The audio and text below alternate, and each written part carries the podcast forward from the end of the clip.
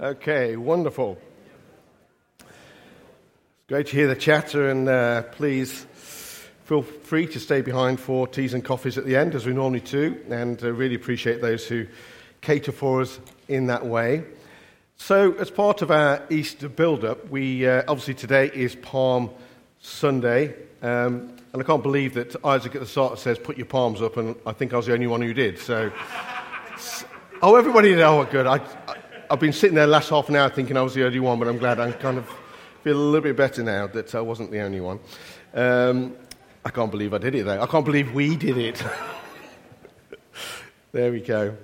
So that's talking about the, uh, the triumphal entry, and it's one of those occasions. Um, can you just turn us down a bit, um, Peter? Thanks, it's great. Uh, not off, but just down. That'll be good. I have had sound people that do that before. They've been Oh, turn him off. There we go. So, the triumphal entry is one of those uh, occasions in the Bible that's recorded in all four Gospels. It's obviously something um, that is very important. And Jesus um, approaches Jerusalem on a donkey, on a colt. And uh, some people do like to arrive in style. And I started to think, have I ever arrived anywhere in style? Uh, and I don't think I have. I, I, can't, I can't remember ever arriving anywhere in style. I mean, taking Wendy with me is, is good, but, but, but that's the most stylish that I kind of get. Although I did, I did, I did once do a wedding where, and I think I mentioned it, the bride arrives on an elephant. I know, there you go. Now that's in style, isn't it? And I just had kind of thoughts wouldn't it be great to have a couple of police cones outside of here on the day of a wedding with an elephant parking outside? Wouldn't that look good? no, it wouldn't look good. I wouldn't like to clear up afterwards, but moving on very quickly. but here, Jesus, in a sense, doesn't arrive in style because he arrives on a donkey. And history would tell us that if he arrived on a horse, that'd, be, that'd have been more glamorous because it would be like him celebrating this incredible um, victory, this, this conquering king. And some people might have liked the thought of him arriving on a horse as a conquering king, but Jesus' battle was not against flesh and blood. It was not against the Roman Empire, and he had a far more, far greater battle to win on our. And he comes on a donkey because that's a symbolism of peace. He had this greater victory in mind as he approaches Jerusalem.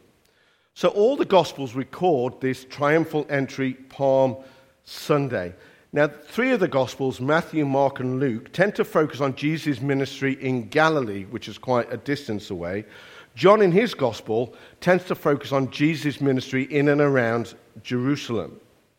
And John just loved to record the standout miracles, and you possibly know that there's seven standout miracles that John actually records.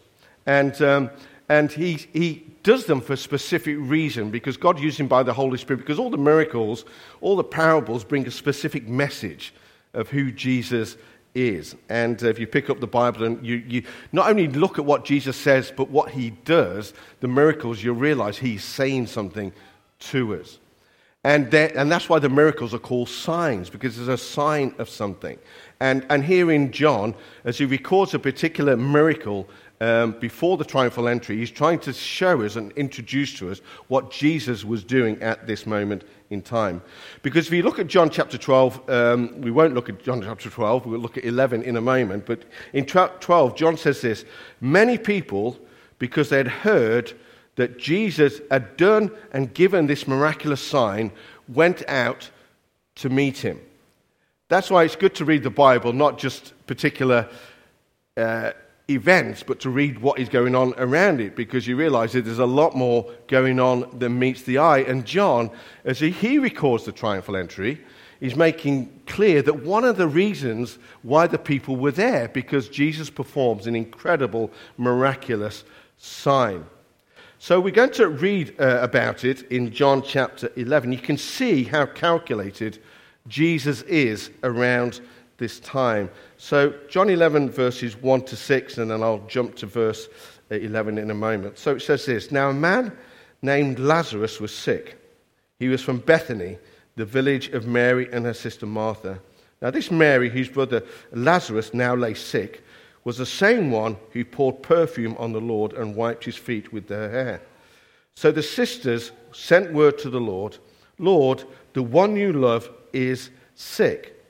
Now, when he'd heard this, Jesus says, This sickness will not end in death. No, it is for God's glory, so that God's Son may be glorified through it. Now, Jesus loved Martha and her sister and Lazarus. So when he heard that Lazarus was sick, he stayed where he was two more days. And then he said to the disciples, Let's go back to Judea. Then just jump into uh, verse 11, if I may. Uh, Jesus said, uh, He goes back and he says, Our friend Lazarus has fallen asleep, but I'm going there to wake him up. And his disciples replied, Lord, if he sleeps, uh, he will get better. Now, Jesus has been speaking of his death, but his disciples thought he meant natural sleep. So when he told them plainly, Lazarus is dead, and for your sake I'm glad I was not there, so that you may believe, but let us go to him. Now, if you've not if you're new to christianity and you've not read this part of the bible this is just wonderful isn't it? This is just what happens with jesus raising lazarus from the dead. And, and, and lazarus name simply means god has helped. And for lazarus this was going to be an understatement of god helping him and he'd been in the tomb by the time we get to when Jesus gets to the tomb, he'd been in the tomb dead for four days. Now, this miraculous sign, Jesus was aware, would help in so many different ways. So the world would understand something of who he is. His disciples will understand something about his coming resurrection. And for us today, we can be certain that Jesus has power over sin and death. And it confirms it, not just because of his resurrection, but because of him raising somebody else from the dead. Now, I'd like to say that we're all going to, even when we die here on earth, we're all going to be raised from the dead. That probably will not be the case because this is a miraculous sign that this is what Jesus can do. Now, we do hear occasions when that happens, but this was a miraculous sign that he could actually do this. Now, you don't need to be called Lazarus, though, to be able to say that God has helped. Because we've just been singing how faithful God is, and uh, God has helped us in so many different ways. Which is why we pray on a Sunday morning for people if they'd like to be prayed for, because we do believe that God likes to intervene and help. Now, this miracle of Lazarus being raised from the dead is actually the longest kind of detailed miracle in the New Testament. It's the one that's recorded with the most detail. So we can't kind of cover everything in the few moments that we've got left. But there's three things I would like to pick up on. And first is this that we can um, be confident in God's timing. We can be confident in God's timing. so when Jesus learned that Lazarus was sick, Jesus said, said he stayed where he was for two, two more days and then by the time he got to Bethany, Lazarus had been in the tomb for four days. Now, I don't know about you, we don't like waiting, do we? We can be a little bit impatient. Not as impatient as drivers in Birmingham, I've kind of noticed, because there are some, not you, but some are amazingly impatient. And um, and possibly we don't like it so much when we feel that God is leaving some things a little bit late. Have you ever felt that? Now, you won't nod because you're good Christians have just been worshiping, but, but, it's not, but it's not nice to feel that sometimes. I mean, Martha in verse 21 of chapter 10 says, Lord, Martha said to Jesus, if you had been here, my brother would not have died. You'd have changed the situation earlier. Couldn't you have sorted this situation out a little bit quicker? Now, we know how important um, that people knew that, that Lazarus has actually died. It was as if the Lord wanted to, everybody to be certain that this was the case, that he wasn't just the, asleep And in verse 4, it says, This sickness will not end in death, but no, it is for God's glory, so that the Son may be glorified through it. I don't believe, actually, that God always leaves things to the last minute. It's just that we kind of feel uncomfortable with the things that God does leave, or we feel that He leaves until the last minute. Um, I think I mentioned a, a few years ago that, uh, that a few years ago that um, we ran a mission initiative for the whole of the northeast of England. Um, I, I, you know, it wasn't all down to me by any means, but the mission initiative over 10 weeks cost £750,000. And this was a f- good few years ago, so I don't know what it would cost now. If I explain what went on, you'd think, yeah, that's worth, that's worth the money. But um, it sounds a lot of money, doesn't it? Um, but a week after the mission finished, it was still £40,000 short. Now, that's only a small percentage of that amount, but that's a lot of money. Thankfully, I was not the treasurer. I didn't have that responsibility. And it was a week after the mission had finished that somebody sends in a check for £40,000, which the treasurer, I was a bit relieved as well, to be fair, because I'd been involved. But one thing, I, when, and I ponder on this, the amazing thing is, is that before the mission, God provided 710,000. God provides a lot in advance. If you look back, God does a lot in advance. God provides a way in many different ways. He doesn't always leave everything to the ninth hour or eleventh hour, the, the last hour. And God, the Bible says that God knows what we need before we ask. And I'm sure that so many times you, this, things within our lives that God has provided, even when we've not asked, very much ahead of time. So God's timing is quite extraordinary. And one of these things this passage brings out is that we can trust God's timing. And that might be something for some of us this morning because at different times we need to trust God's timing. And maybe you need to pray that and say, God, I trust your timing with this. So we can trust God's timing. Secondly, we can be confident that God cares. We can be truly confident that God cares. But let's read a little bit more of this particular account. So, uh, chapter 11, verse 32 to 35, let's read that. So when Mary reached the place where Jesus was and saw him, she fell at his feet. Lord, if you had been here, my brother would not have died. And when Jesus saw her weeping, and the Jews had come along with her also weeping, she was deeply moved in spirit and troubled. Um, and Jesus says, Where have you laid him? He asked. Come and see, they replied. Jesus wept. And then you move on to verse 38 says, Jesus, once more deeply moved, came to the tomb. It was a cave with a stone laid across the entrance. I find this intriguing that even though Jesus knows the outcome of what was going to happen, he was still deeply moved. Now, that is, that is, quite, that is quite touching. He says, When he saw her uh, weeping and the Jews had come along, he was deeply moved in spirit and in trouble. Now, this is not the only occasion that we read in the Gospels of Jesus moved to actual tears. Because as he comes out of the, um, this triumphal entry into Jerusalem, he approached Jerusalem.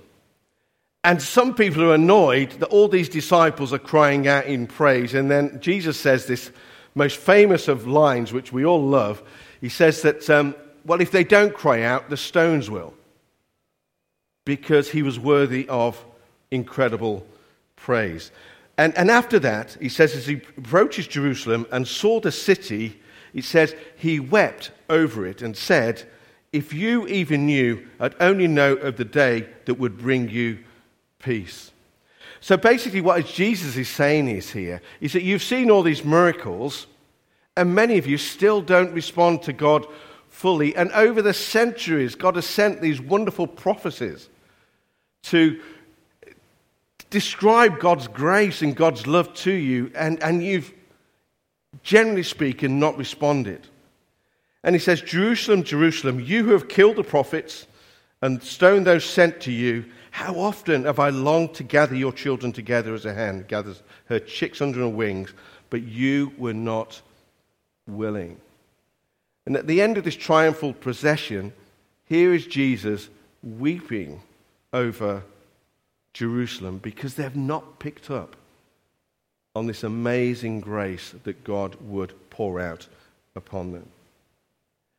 So a little bit later, you know, we read of Jesus going into the temple courts, don't we? And he has this righteous indignation as to how people are being cut off to the temple and people going into the temple. And we should be moved with righteous indignation at times. There's times when we should be moved about things that are going on into the world that, in the world that should be challenged. There's times when we should be angry about sim, certain things. But we should also have incredible compassion over those who, have lo- who are lost. Whatever the reason that they are lost, we should have incredible compassion. There's a verse in the Old Testament that says, Those who sow in tears will reap with songs of joy. And a little bit later, the following week, Jesus, with the joy set before him, endures the cross because he knew the impact that he was making. I remember being involved in, uh, I, have mentioned before that I went to Bible college and I went between the ages of 19 and 21. I was quite young. And in the second year, you have all these mission opportunities. You go out to churches, Methodist churches around the country, do missions. But sometimes people come to, came to the college because they had good facilities where you had mission initiatives. I remember one particular weekend where a group of 40, 50 young people from a youth group were coming to the college for youth weekend. And because I was a second year, I was asked to lead a team for that particular mission weekend, just because I was there for the second year.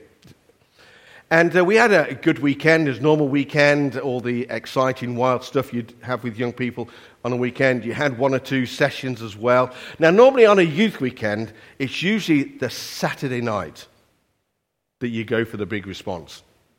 Those of you who've been on a youth weekend know it's Saturday night. Um, and even the Lord knows it's Saturday night that, that you go for, well, you know, or, sorry to be flippant, but we went for the Sunday morning. And uh, we'd had a good weekend, and these young people were there, and they, they're really excited. And we were going to go to response because a number of them weren't Christians. And uh, I was uh, uh, privileged to uh, speak that Sunday morning, and I spoke, and then uh, we went for the response, and about 15 young people came forward to become Christians, which was really exciting. And as I was standing there, hoping that young people would come forward, I looked over and one of our team, forgot her name now, a young girl of about 18 years old,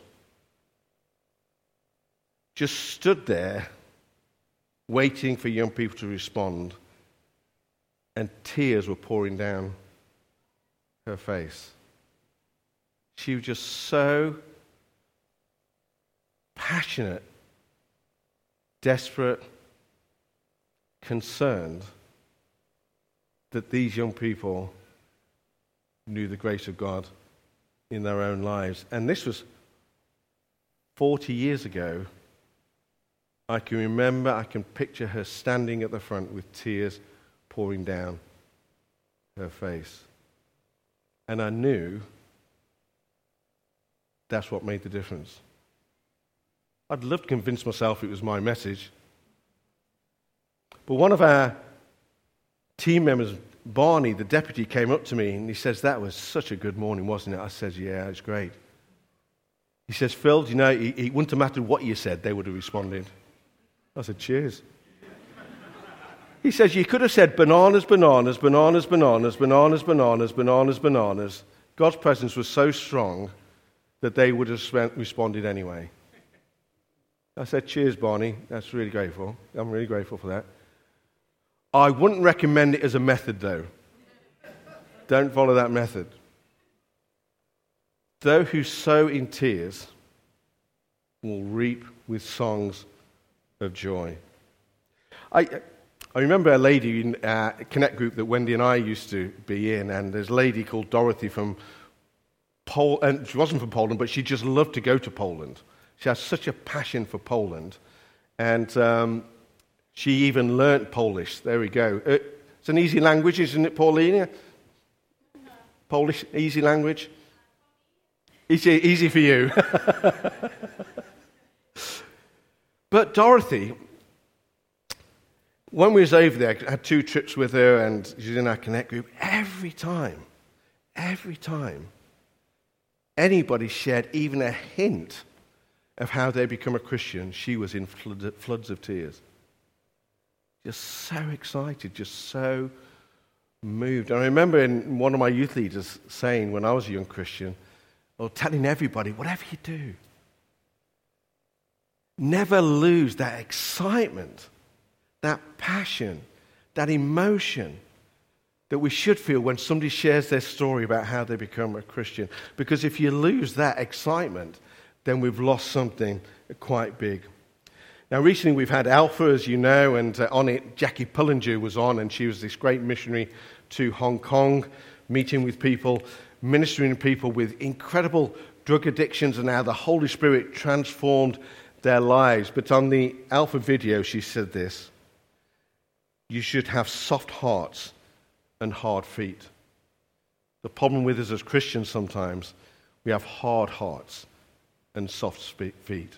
Because unless we have soft hearts, we're not moved to go and do what God has called it. And in Ezekiel, doesn't he? God said, I'll give you a heart of, you, I'll take your heart of stone and give you a heart of flesh, put a new spirit within you and move you and move you. And Jackie Pullinger is right. We need soft hearts and hard feet because we're going to need both. But we can be confident and trust God's timing we can trust that He cares. And very, and finally, there's a lot that we could bring out of this particular passage, but just a couple of things to bring out. God doesn't leave us where we are. God doesn't leave us where we are. He doesn't just rescue us and leave us where we are. And we can pick this up from this reading again and uh, Lazarus' experience and just pick up the final bit uh, verse 38 to 43, where it says, Jesus, once more deeply moved, came to the tomb. It was a cave. The stone was laid across the entranceway. Take away the stone, he said. But Lord, said Martha, the sister of the dead man Lazarus, by this time there is a bad odor, for he's been there four days. Then Jesus said, Did I not tell you that if you believe, you will see the glory of God? So they took away the stone. Um, then Jesus looked up and said, Father, I thank you that you have heard me. I know that you always hear me, but I said this for the benefit of the people standing here, that they may believe that you have sent me. When he said this, Jesus called in a loud voice, Lazarus, come out. And the dead man came out, his hands and his feet wrapped with strips of linen and a cloth around his face. Jesus said to them, Take off the grave clothes and let him go. I think I've mentioned before when I've uh, spoken on Lazarus at a different time, different points, that Clive Calver, who used to head up the Evangelical Alliance and Spring Harvest and all that, uh, when he preaches on it, he said um, it, Jesus had to be very specific because this was probably a tomb of lots of dead people. So Jesus had to say Lazarus, otherwise they'd have all come out because Jesus has so much authority, everybody would have risen from raised from the dead and would have flooded out. Now, that would have been an interesting sight, isn't, wouldn't it? But he specifically said, Lazarus come out in a loud voice, it says. And basically, Jesus was saying, he didn't just, ri- he didn't just raise him from the dead. He wanted to make sure that Lazarus wasn't going to live in this cave anymore. That this was a new day. He'd been in there four days, and that was too long and it was time that it was raised and he came out. You're alive again. So the stone is rolled away, he's raised, and he hears, he walks out. And imagine if Lazarus had said, No, I'm staying here. I like the smell. I can't imagine that. Put the boulder back where you left it. I can't imagine that. But Jesus still told him to come out. So Jesus calls out in this loud voice, Leave death behind. Now, sometimes within our own lives, it is difficult to put the stench of disappointments behind us because sometimes they, they, can stick, they can stick with us. You know, sometimes we, something goes well and we're, we're relieved, but the stench can be still, can still be there. It's hard for us when other people have been responsible. It can hurt. It can be hard when we blame ourselves because it was self inflicted. It can be, we can have felt trapped for a significant period of time, so it's just hard to get up and get going. It can be hard to take off the old and put on the new. So Lazarus walked out, it says in verse 44. The dead man came out. His hands and feet were still wrapped with strips of linen and cloth around his face. And Jesus said to them, Take off the grave clothes and let him go. Now, um, in modern times, we often talk, don't we, or people talk about the bucket list of things that uh, we want to do before we kick the bucket, before we, we kind of die. And I'm sure that there's stuff on your bucket list. Now, Lazarus was going to die again. He would have had a physical death. He will have still be going to heaven. But even on this earth, Jesus has a bucket list for him. Jesus has a purpose for him. And Jesus says, Take off what's wrapped around his hands, around his feet, and around his face. And it's as if Jesus is saying, I've got things for you to do, Lazarus. I've got places for you to go. I've got pl- things for you to see, to hear, and to say. There's still a life to be lived here on earth. Now, the devil would love us to stay in the cave and not live life to the full. A friend of mine, Philip Gennaro, great preacher from Bristol. There's quite a link in Bristol here, isn't there? A few people kind of from Bristol. But he says this, and I love it. He says, The devil will take you for a ride, but God will take you on a journey. God has a great purpose for you. I mean, I mean God is, you know, He likes the, the short stuff and the excitement, but He wants to bring those things that are significant. He doesn't take us for a ride, but He takes us on a journey. And this is a Lazarus, come out. There's still a journey to go on here, places to go, things to see. There's a great purpose for you. Now, fortunately, he told the people to take these grave clothes off Lazarus because he knew that he was surrounded by good people. People who would take the grave clothes off him, not people who would keep him in the grave. And somebody once says negativity, negative people always find company. It's very good to be around people who help us to walk free in all that God has for us. And I accept that it is a process, but the gospel has this incredible promise. And we pick it up from Isaiah 61. I'll finish with this. God promises a crown of beauty instead of ashes. He wants us to swap that the oil of joy instead of mourning, and a garment of praise instead of a spirit of despair. They will be called oaks of righteousness, a planting of the Lord, for the display of his splendor. It's the biggest tree, it bears the most fruit, it reproduces itself. God has a great bucket list for us, He has a great plan for us. And a great purpose. So, there's some thoughts. There's many other thoughts that we can get from this incredible um, passage. But we can trust God's timing. We can trust that God's care, we can trust God's leading from here. I'm going to invite the band up. We will uh, pray together before our final song. But uh, as the band come up, why don't we just close our eyes and reflect for uh, a moment?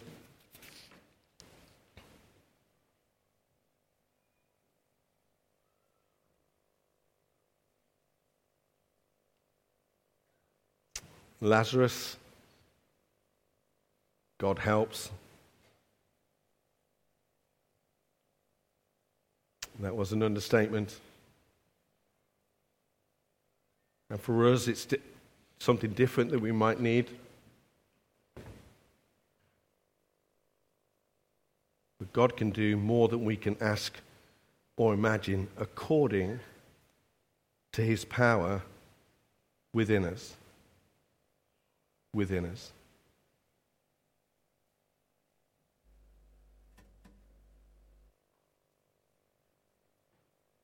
As we pray, I'm going to invite us uh, all to stand.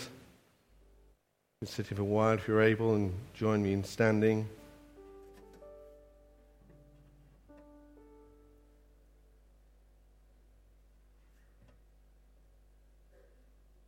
And just as we close our eyes, just focus for a moment before I pray. It might not be any of these specific things, but it might be this morning that God is just saying, encourage, you know, to encourage you to trust His timing. And within your heart, within the prayer, your response say, God, I am going to trust you with timing here. You might be something that's going on and you just question a little bit that God is aware, that He's mindful of you, and, and He is mindful of you. He really is mindful of you. And a reassurance for you today say, God, I know you care about this. I know that you care about a particular situation. And for others, it may be a case this morning that you've been through something very difficult, and it is hard to put it behind and slowly just walk away or walk forward, to take the grey clothes off that the stench is still there. And your prayer saying, God, I know that it happened, but I, I just want the stench to go. My prayer is that the stench will go and I'll walk forward freely. Lord, this morning we, we thank you for your word. We thank you for worship. We thank you for each other. And we just want to take hold of our response to you and to take hold of what you have for us. And Lord, we pray that you would help us to trust you with timing this morning. Help us to trust you with that. Lord, you know the end from the beginning. And with Lazarus, you just knew the timing. And Lord, we trust that you know the timing for us. Lord, we thank you that you're mindful of us. Thank you that you're aware of us. And Lord, I pray for those that are just saying, Lord, I just want to know that you're with me here. I pray, Lord, even today, over this next week, there'll be signs, uh, understanding that you're there, that they belong to you, that you are with us. We pray, Lord, for your grace, just to demonstrate at times that is sufficient for us. And Lord, for those that are saying, Lord, just help me move forward from something in the past, just help me move forward. Lord, we pray that you bring a new fragrance to life, Lord for those who need that. That ability just to move forward those steps that helps us walk in the level of freedom that you want us to walk. Thank you that you have so much for us. Thank you that you bring a peace, Lord, and you restore us and you set us free. And we pray by your Spirit, Lord, help us to receive that this morning. In Jesus' name.